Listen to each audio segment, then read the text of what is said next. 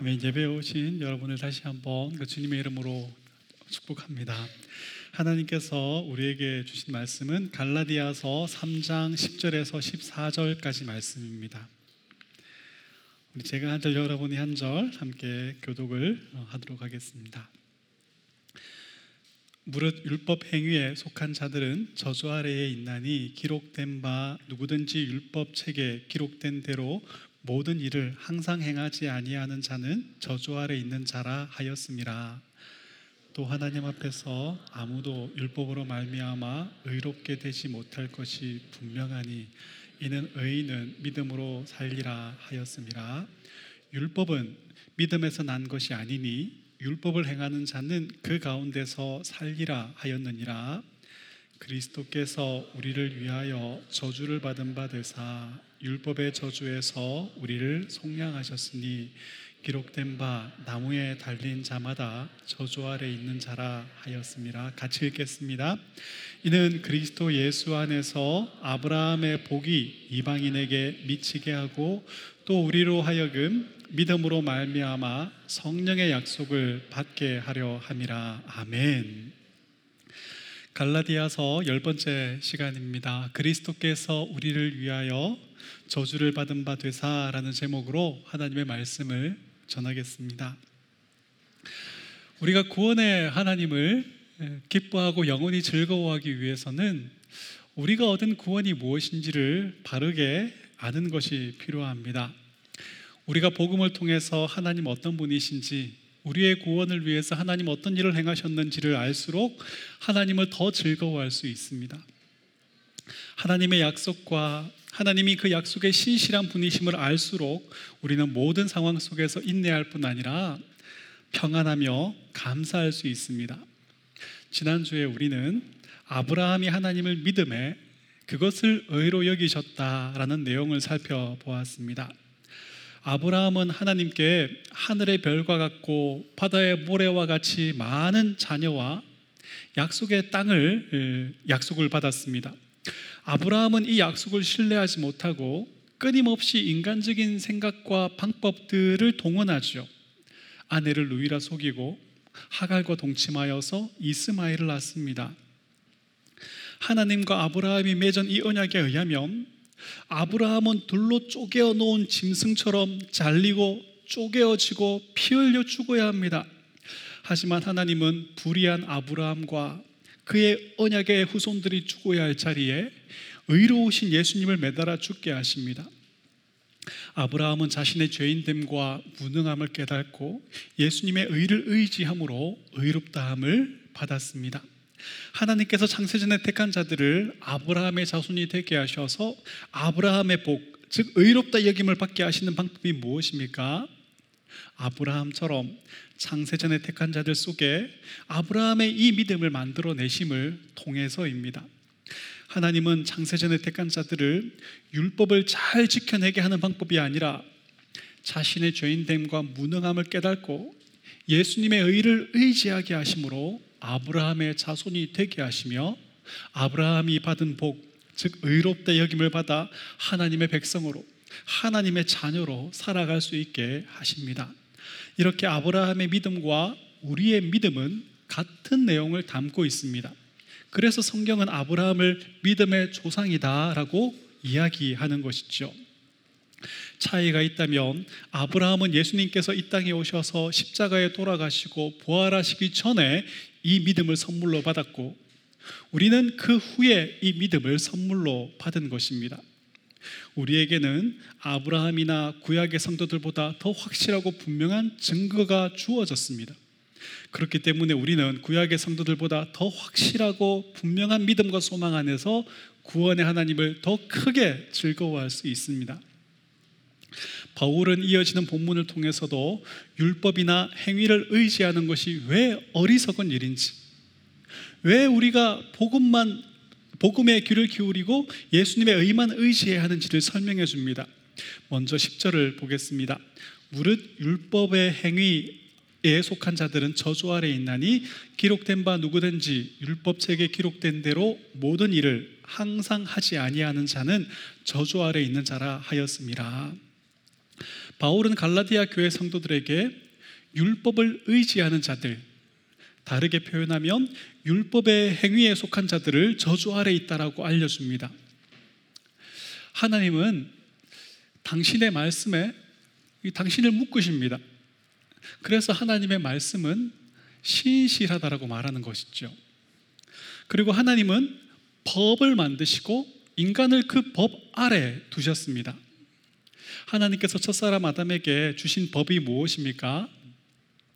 동산 중앙에 있는 선악을 알게 하는 나무의 열매는 먹지 말라는 것이죠.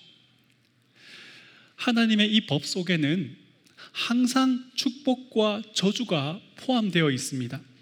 아담이 이 법을 지키면 영원한 생명과 하나님께서 은혜로 공급하시는 모든 좋은 것을 풍족히 마음껏 누릴 수가 있습니다. 그러나 이 법을 어기면 반드시 죽게 됩니다. 아담이 이 법을 지켰습니까? 아닙니다. 어겼습니다. 그래서 그 법의 저주가 그에게 임하게 된 것입니다. 사망이 그의 주인 노릇하게 되었죠. 육신적으로 죽을 수밖에 없는 존재가 되어버렸고 하나님의 심판과 형벌이라는 진짜 사망에 던져지게 되어버렸습니다. 성경은 하나님의 심판과 형벌 아래 있는 자들을 그 숨쉬며 멀쩡히 이 땅을 살아가고 있음에도 불구하고 죽은 자다라고 표현을 하고 있죠. 하나님께서 모세를 통해 이스라엘 백성들에게 율법을 주실 때에도 생각해 보십시오. 이스라엘 지파의 절반은 그리심산으로 올라가고 나머지 절반은 에발산으로 올라갑니다. 고대 언약에서 고대 사회에서 언약을 맺을 때 짐승을 쪼개 놓은 것처럼 이 양쪽 산으로 나누어 올라갑니다. 그리고 그 가운데서 모세가 하나님께 받은 율법을 읽습니다. 그 후에 율법을 지키는 자들에게 주어질 축복이 선포됩니다.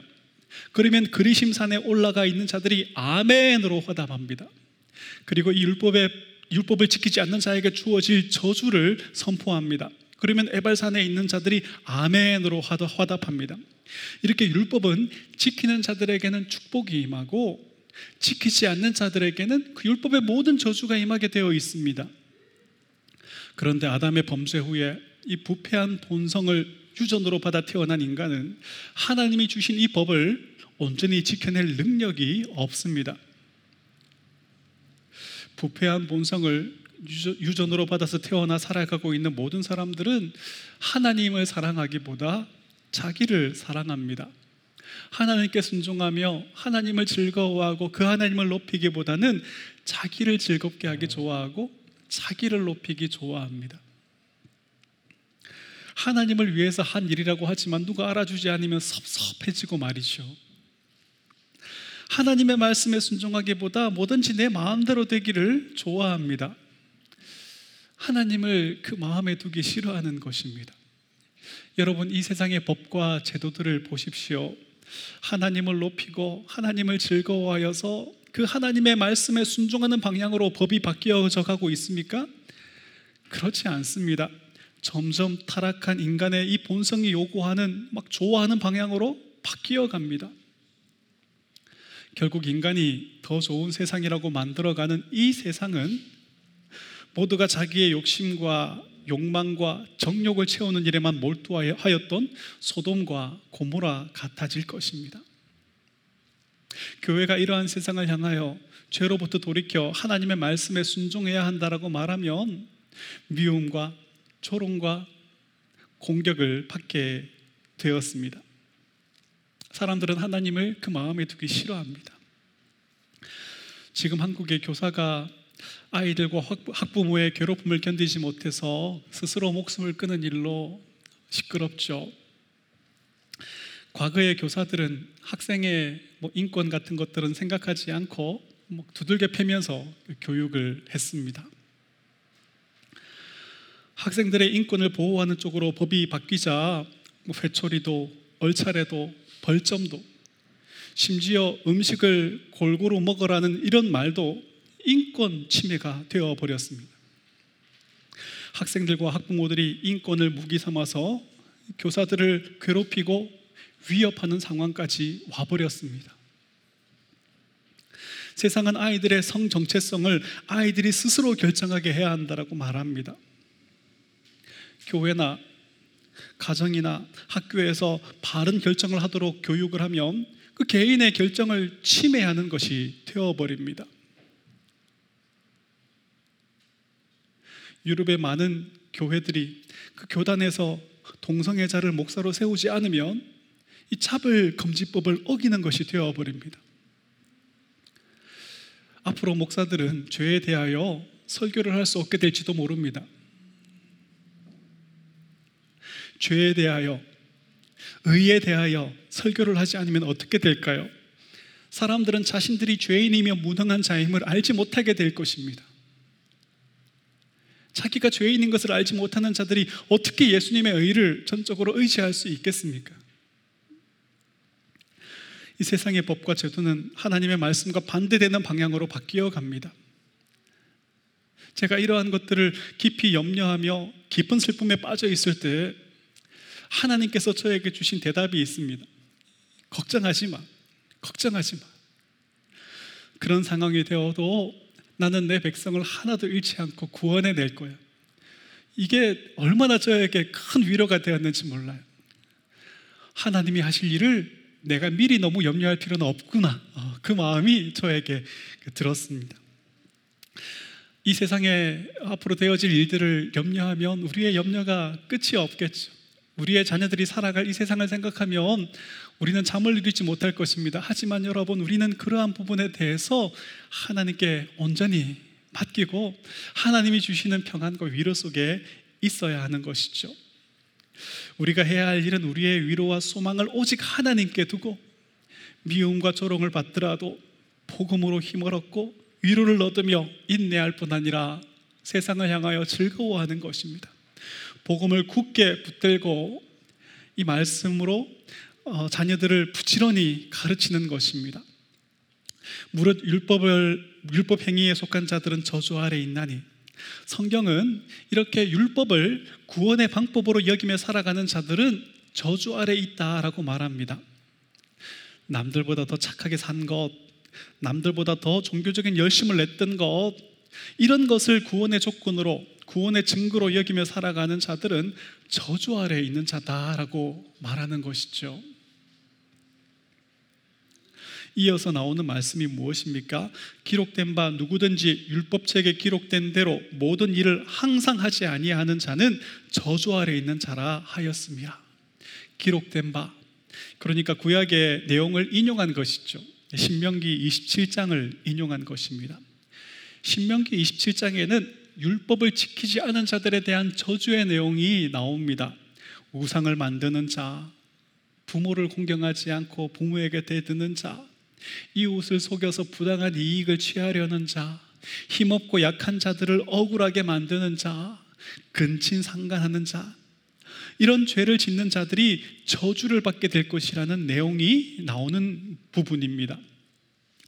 예수님 당시의 유대인 회당에서는 율법을 범한 자에 대해서 형벌로 40에 하나 감한 매를 때리게 됐죠. 형벌을 받는 자는 이 40에 하나 감한 매를 맞을 때마다 신명기 27장에 있는 율법의 저주에 대한 말씀을 소리내어 읽어야 한다라는 그런 규정이 있었다고 해요. 바울은 무려 다섯 번 이 매를 맞았다고 하죠. 매를 맞을 때마다 그걸 읽으면서 얼마나 생각이 많았겠어요. 아마 누구보다 이 말씀의 의미를 깊이 생각했을 것입니다. 예수님께서 바울에게 이 말씀의 내용을 계시로 알게 해 주신 것이 무엇입니까? 율법은 그 모든 조항을 모두 다 온전히 지켜낼 것을 요구한다는 것입니다. 율법의 다른 조항들은 다 잘 지켰다 할지라도 작은 조항 하나라도 범한다면 율법을 다 어긴 것이 되어버립니다. 게다가 이 율법은 우리의 마음의 문제까지 다루고 있습니다. 음욕을 품는 것도 간음이고 마음으로 미워하는 것도 살인입니다. 그렇다면 누가 율법을 온전히 지켜낼 수 있겠습니까? 무릇 율법을 구원의 방법으로 여기며 살아가는 자들, 이 율법의 행위에 속한 자들은 저주 아래 있습니다. 11절에서 바울은 이렇게 말하죠. 같이 읽어볼까요? 시작.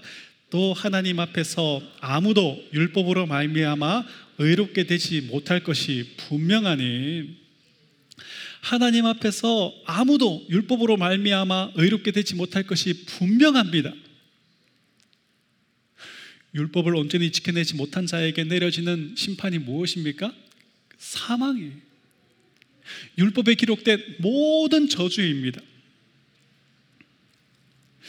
사실 율법으로 말미암아 의롭게 되지 못하는 것은 아닙니다. 율법을 온전히 완벽하게 지켜낼 수만 있으면 그 사람은 하나님께 의롭다 여김을 받을 수 있습니다. 그런데 문제는 죄로 인하여 이 부패한 인간은 완벽하게 이 율법에 어, 지켜낼 순종할 수 있는 사람이 아무도 없다라는 것이죠. 우리는 하나님께 왜 구원의 능력도 없는 율법을 주셨습니까? 이렇게 따질 수가 없습니다. 하나님께서 주신 율법에 문제가 있는 것이 아니라 그 율법을 온전히 지켜낼 수 없게 된 우리에게 문제가 있기 때문입니다. 율법은 나쁜 것이 아닙니다. 율법이 잘못된 것이거나 구원의 능력이 없는 것이 아닙니다. 그리고 율법을 지키는 것이 처음부터 불가능했던 것이 아닙니다. 첫사람 아담이 죄를 범하기 전에 생각해 보십시오. 먹지 말라 하신 것을 먹지 않는 것이 어려운 일입니까? 어려운 일이 아닙니다. 하나님을 복과 즐거움을 주시는 분으로 사랑과 은혜가 풍성하신 분으로 굳게 신뢰하면 하나님의 이 모든 말씀에 순종하는 것이 어렵지 않습니다. 먹지 말라고 하는 것, 먹지 않는 것이 그렇게 어려운 일이 아니에요.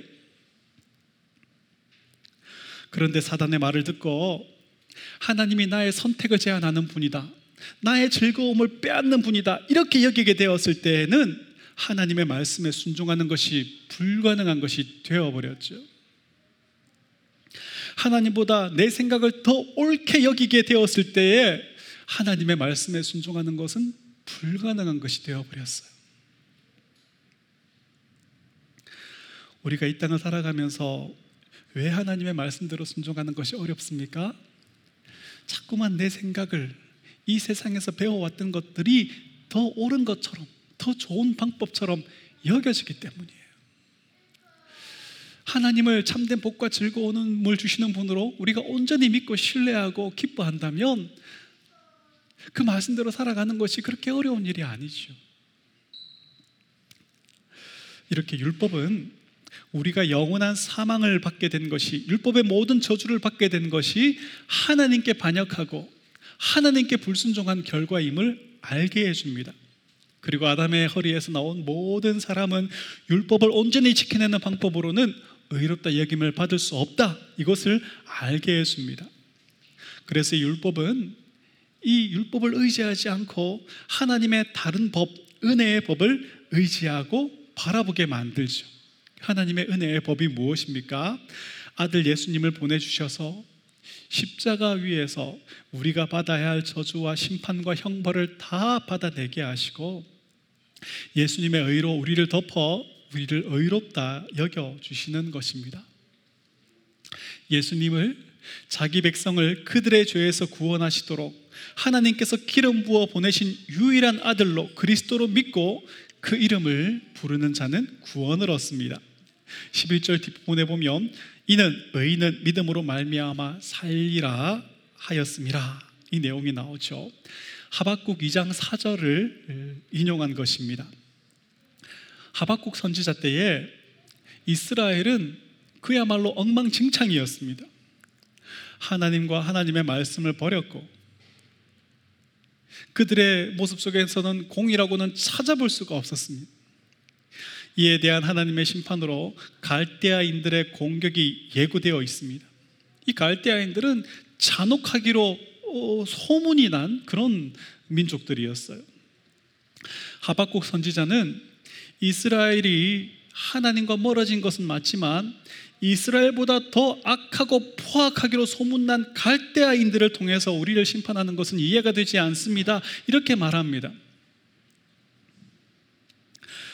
하나님이 살아계셔서 악인을 심판하시고 의인을 지켜주시고 복 주셔야 하는데 그런 하나님은 왜 보이지 않습니까? 이렇게 생각하는 것이죠.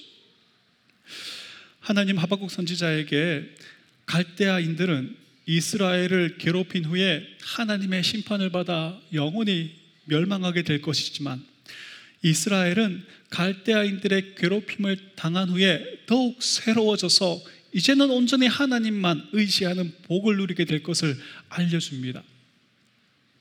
그 제사 하박국 선지자는 눈앞의 일이 절망스럽고 앞으로 갈대아인들의 이 공격과 그 처참하게 짓밟히는 것들을 생각하면 어, 막 창자가 떨리고 온몸의 뼈가 불어 끊어지는 것 같고 그런 마음이 들지만 하나님께서 하신 이 약속을 붙들고 인내하고 즐거워하는 그런 마음을 얻기 시작합니다.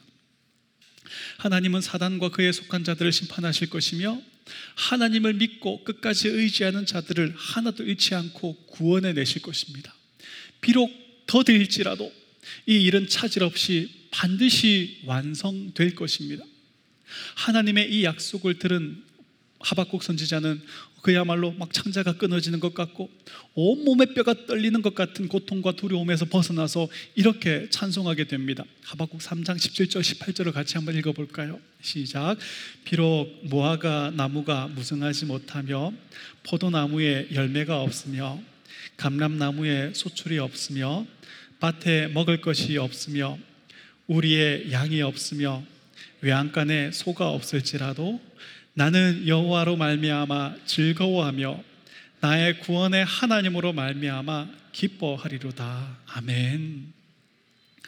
이스라엘은 하나님이 주신 율법을 어겼습니다. 율법의 모든 저주를 받는 것이 마땅합니다. 무자비한 갈대아인들에게 완전히 멸망당하는 것이 당연하고 마땅합니다. 그런데 하나님은 약속하신 대로 진노 중에도 긍휼을 잃지 않으십니다.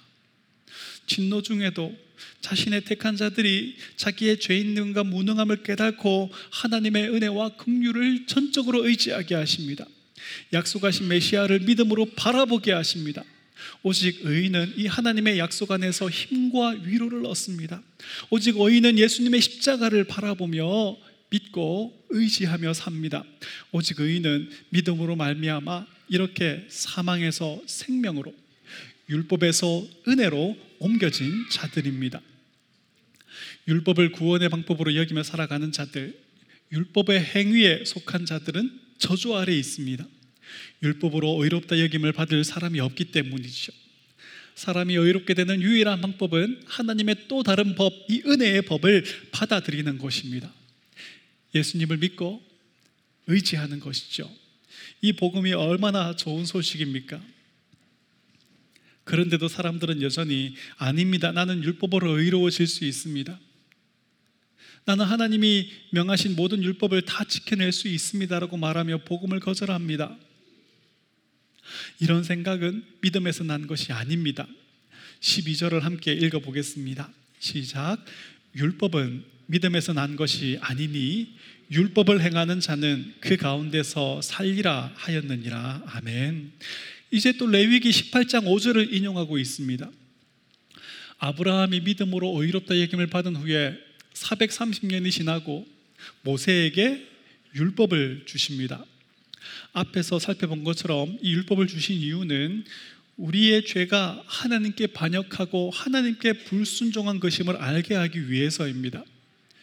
그리고 죄인 된 우리는 율법을 온전히 지켜내는 방법으로는 의롭다 될 수 없는 무능한 자임을 알게 하기 위해서입니다. 우리가 예수님의 의를 의지하기 위해서는 반드시 이것을 알아야 합니다. 그래서 율법을 주셨습니다. 그런데 유대인들은 이 율법을 지켜낼 수만 지켜낼 수 있을 만한 규칙들로 바꾸어 버렸습니다. 율법의 그 조항에 어, 각각 몇 가지의 세부 규칙을 만들어 놓고 이대로 지키는 것이 율법을 지킨 것이다 라고 말하였습니다. 이것을 장로의 유전이라고 부르죠. 장로의 유전에 의하면 바늘을 들고 가면 이건 안식일을 어긴 것이 됩니다. 바늘을 옷에 꽂고 가면 그건 또 일한 것이 아니, 아닌 것이 됩니다. 어떻게 하나님께서 율법을 그렇게 지키라고 주셨겠습니까? 자기들 마음대로 해석하고 적용하고 우리는 안식일을 잘 지켰다 이렇게 하고 있는 것이죠. 마음으로 죄를 짓는 것 이런 것은 지킬 수 없기 때문에 율법을 어긴 것으로 간주하지도 않았습니다. 여러분 이런 모습이 우리에게도 나타나죠. 조금이라도 부담스러운 말씀이 주어지면 희생이나 손해가 되는 말씀이 주어지면 듣기를 싫어합니다. 성경이 구원 얻은 자의 삶 속에서 마땅히 나와야 할 것이라는 것들을 알려주어도 그거 다 이게 율법적인 가르침 아니냐 이렇게 말합니다. 재판장이신 하나님의 재판과는 상관없이 내가 재판장이 되어서 어떤 사람의 죄는 심각한 것으로 여기고 어떤 사람의 죄는 그냥 이해할 만한 것으로 여깁니다. 특히 다른 사람의 죄는 큰 것으로 여기고 내가 저지르는 사소한 죄들은 누구나 다 하는 것, 하나님이 그냥 눈 감아 주실 수 있는 것 이런 것으로 여기죠. 하나님이 재판장으로 계시고 그 법을 주셨는데 우리는 그 법을 우리의 마음대로 해석하고 적용하면서 나는 괜찮습니다. 나는 자격을 갖췄습니다. 이렇게 말하는 것입니다. 분명한 법이 있는데 내 생각에는 이게 더 맞는 것 같아요 라고 하면서 자기의 무죄를 증명해 봐야 법원에 가서 받을 판결은 분명합니다. 이렇게 기록된 대로 너는 이, 죄, 이 벌을 받아야 돼 라는 것이죠. 율법을 자기 마음대로 해석하고 적용하고 나는 무죄입니다. 나는 의롭습니다. 주장해 봐야 하나님께 받을 판결은 그 법을 주신 하나님께 받을 판결. 그러니까 그 재판장이신 하나님께 받을 판결은 사망입니다. 율법의 모든 저주인 것이죠. 율법을 온전히 완전히 지켜낼 수 없는 우리는 이 아담처럼 사망에 넘겨진 자들입니다. 이스라엘처럼 완전히 멸망당하고 꺼지지 않는 불에 던져져서 영원한 형벌을 받아야 할 자들입니다. 이것이 너무나 분명한 사실입니다. 그런데 은혜가 풍성한 하나님은 그렇게 심판받아 멸망한 자들 중에 어떤 자들을 택하셔서 예수님을 자기 백성을 그들의 죄에서 구원하시기 위해 오신 하나님의 아들로 믿게 하십니다. 예수님의 의를 전적으로 의지하게 하십니다. 이 믿음을 가진 자들을 의롭다 하시고 의롭다 하신 그들을 영화롭게 하시기를 기뻐하십니다. 그런데도 아닙니다. 나는 그런 법 필요 없습니다.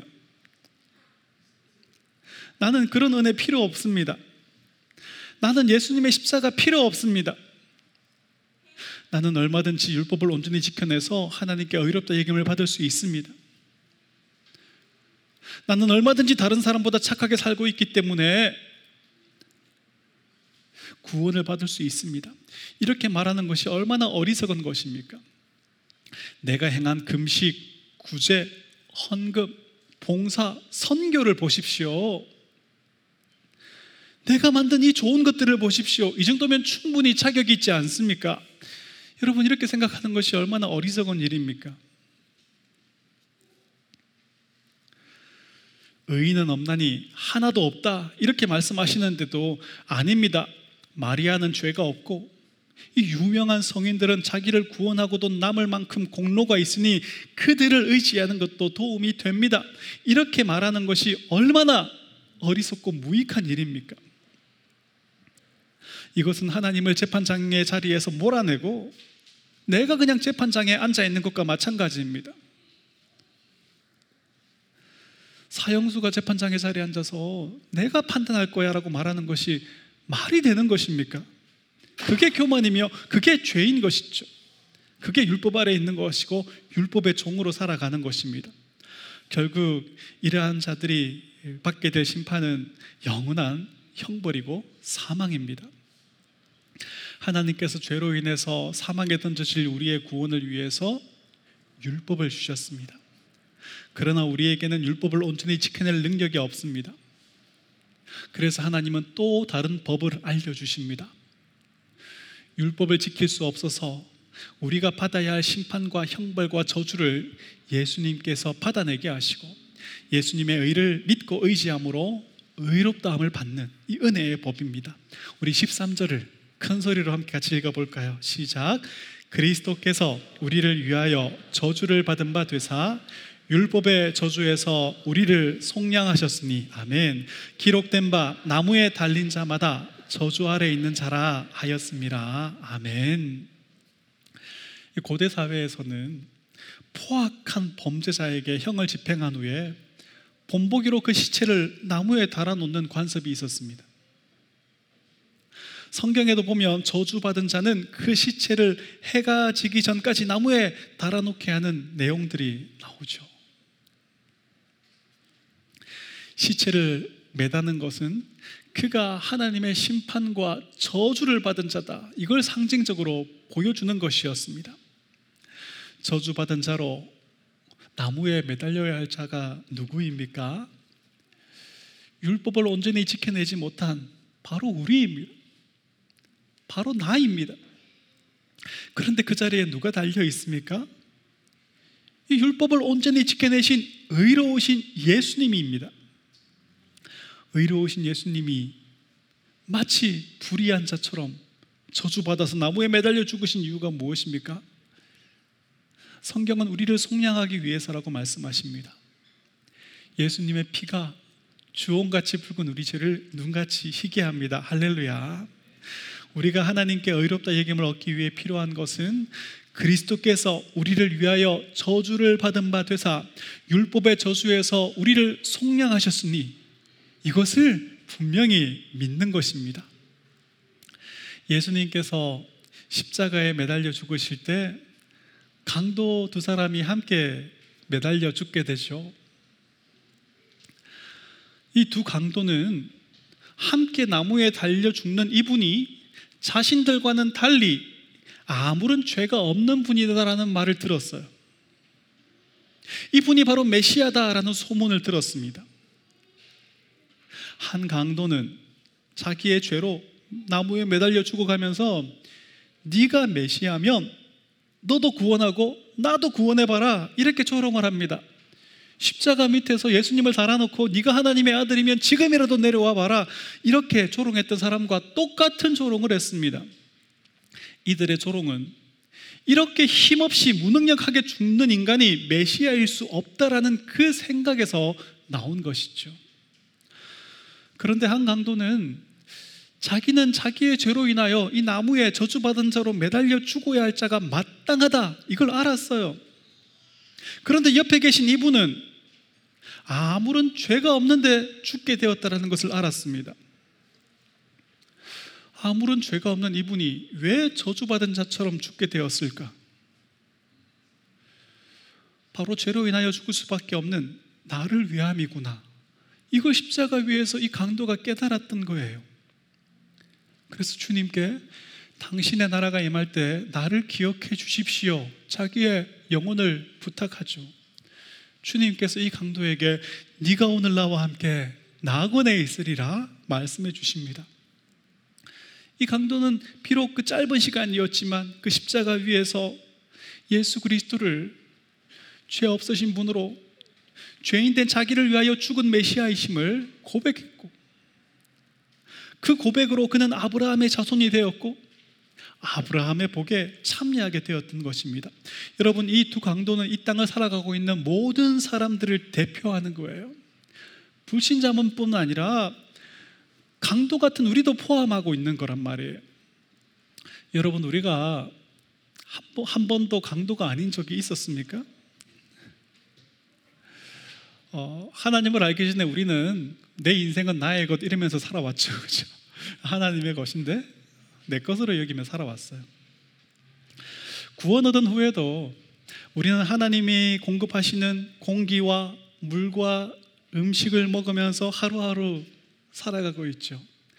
하나님의 돌보심과 그 풍성하신 은혜 속에 우리는 살아가고 있습니다. 그런데 우리는 이것을 당연하게 여기고 감사하지 않습니다.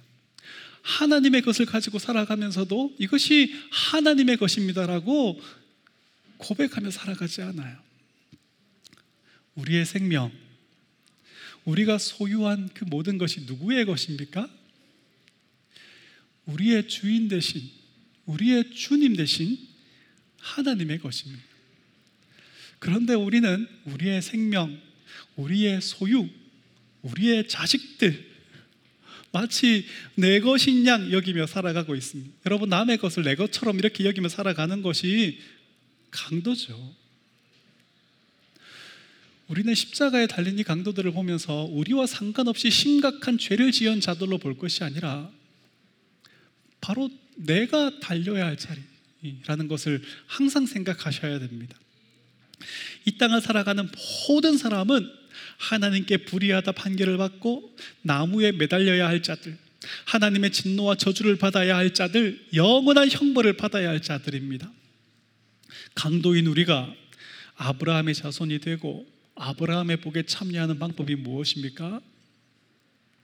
예수님을 자기 백성을 그들의 죄에서 구원하시도록 하나님께 기름 부어 하나님께서 기름 부어 보내신 유일한 아들로 믿고 그 이름을 부르고 의지하는 것입니다. 우리는 나무에 달려 죽으신 예수님을 바라보면서 이렇게 고백할 수 있어야 합니다. 이사야 53장 5절과 6절을 저와 여러분의 고백으로 함께 읽어 보겠습니다. 시작. 그가 찔림은 우리의 허물 때문이요 그가 상함은 우리의 죄악 때문이라 그가 징계를 받음으로 우리는 평화를 누리고 그가 채찍에 맞음으로 우리는 나음을 받았도다. 우리는 다 양 같아서 그릇 행하여 각기 제 길로 갔거늘 여호와께서는 우리 모두의 죄악을 그에게 담당시키셨도다. 아멘. 여러분, 오늘 여러분이 십자가에 달리신 예수님을 바라보면서 바로 여러분의 고백으로 이 고백을 하실 수 있다면 여러분은 아브라함의 복을 받을 자들인 줄 믿습니다. 하나님께 의롭다 여김을 받고 영원한 하나님의 나라에 참여할 자들인 줄 믿습니다. 그리고 성경은 바로 이런 자들이 성령을 받은 자들이다라고 말하고 있습니다. 14절을 볼까요? 이는 그리스도 예수 안에서 아브라함의 복이 이방인에게 미치게 하고 또 우리로 하여금 믿음으로 말미암아 성령의 약속을 받게 하려 함이라. 아멘. 여러분 자기가 저주 아래 있다라는 사실, 하나님의 진노와 심판 아래 있다라는 사실, 영원한 형벌을 받을 수밖에 없는 자라는 사실을 알지 못하는 자들에게 예수님의 십자가는 귀하게 보이지 않습니다. 나는 충분히 하나님께 인정받을 수 있다라고 여기는 사람에게 예수님의 십자가는 매력적으로 보이지 않아요. 이 세상의 성공과 형통과 부귀와 영화만 보이죠. 예수님도 이런 것을 얻고 누리는데 도움을 주는 그런 분으로 바라보게 됩니다. 그런 예수님이라면 십자가에 달려 있을 필요가 없는 것이죠.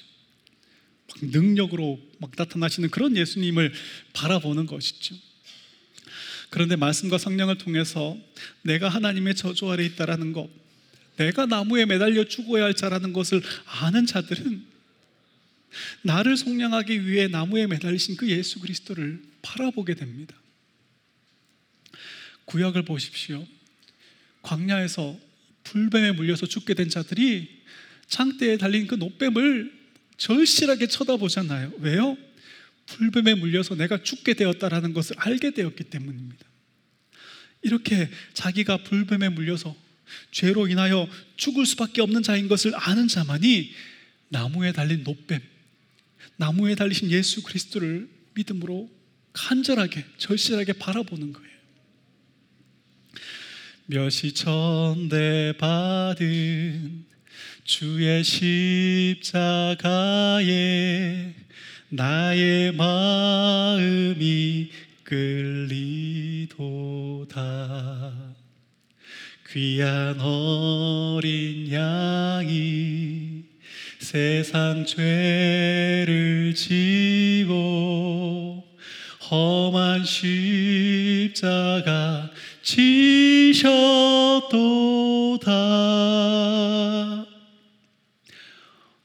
내가 하나님의 진노와 저주를 받아 십자가에 매달려야 할 자임을 아는 자들이 그 마음이 나를 대신하여 그 자리에 달려이신 예수 그리스도께 끌리는 거예요. 이렇게 우리의 마음을 끌고 가시는 분이 성령 하나님이신 거예요.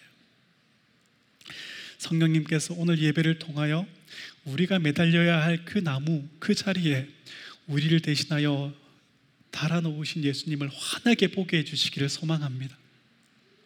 우리를 기다리던 저주와 심판과 영원한 형벌이 예수 그리스도께로 옮겨지고 예수님의 그 의, 예수님의 하나님의 아들됨, 하나님의 나라를 유업으로 받음이 우리에게 옮겨진 것을 보며 감사하며 구원의 하나님을 즐거워하게 해주시기를 간절히 소망합니다.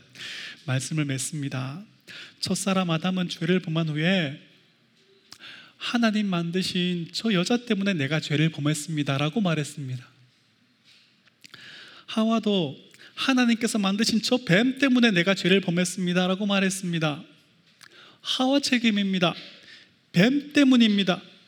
아니 하나님 때문입니다. 이렇게 책임을 떠넘긴다고 해서 우리의 죄가 감추어지거나 사라지지 않습니다. 유대인들처럼 하나님이 주신 법을 우리 마음대로 해석하고 바꾸어서 나는 괜찮습니다 라고 한다고 해서 하나님께 의롭다함을 받을 수 없습니다. 그리스도께서 우리를 위하여 저주를 받은 바 되사 율법의 저주에서 우리를 속량하셨으니 이 믿음으로 나무에 달리신 예수님을 바라보아야 합니다. 그가 찔림은 우리의 허물 때문이요 그가 상함은 우리의 죄악 때문이라. 그가 징계를 받음으로 우리는 평화를 누리고 그가 채찍에 맞음으로 우리는 나음을 받았도다. 여호와께서 우리 모두의 죄악을 그에게 담당시키셨도다. 이 고백으로 예수 그리스도를 바라보며 구원의 하나님께 감사하고 구원의 하나님을 높여야 합니다. 한 주간의 삶을 이 구원의 하나님을 즐거워함으로 가득 채워내는 새생명교회 모든 성도들 되시기를 주님의 이름으로 축복합니다.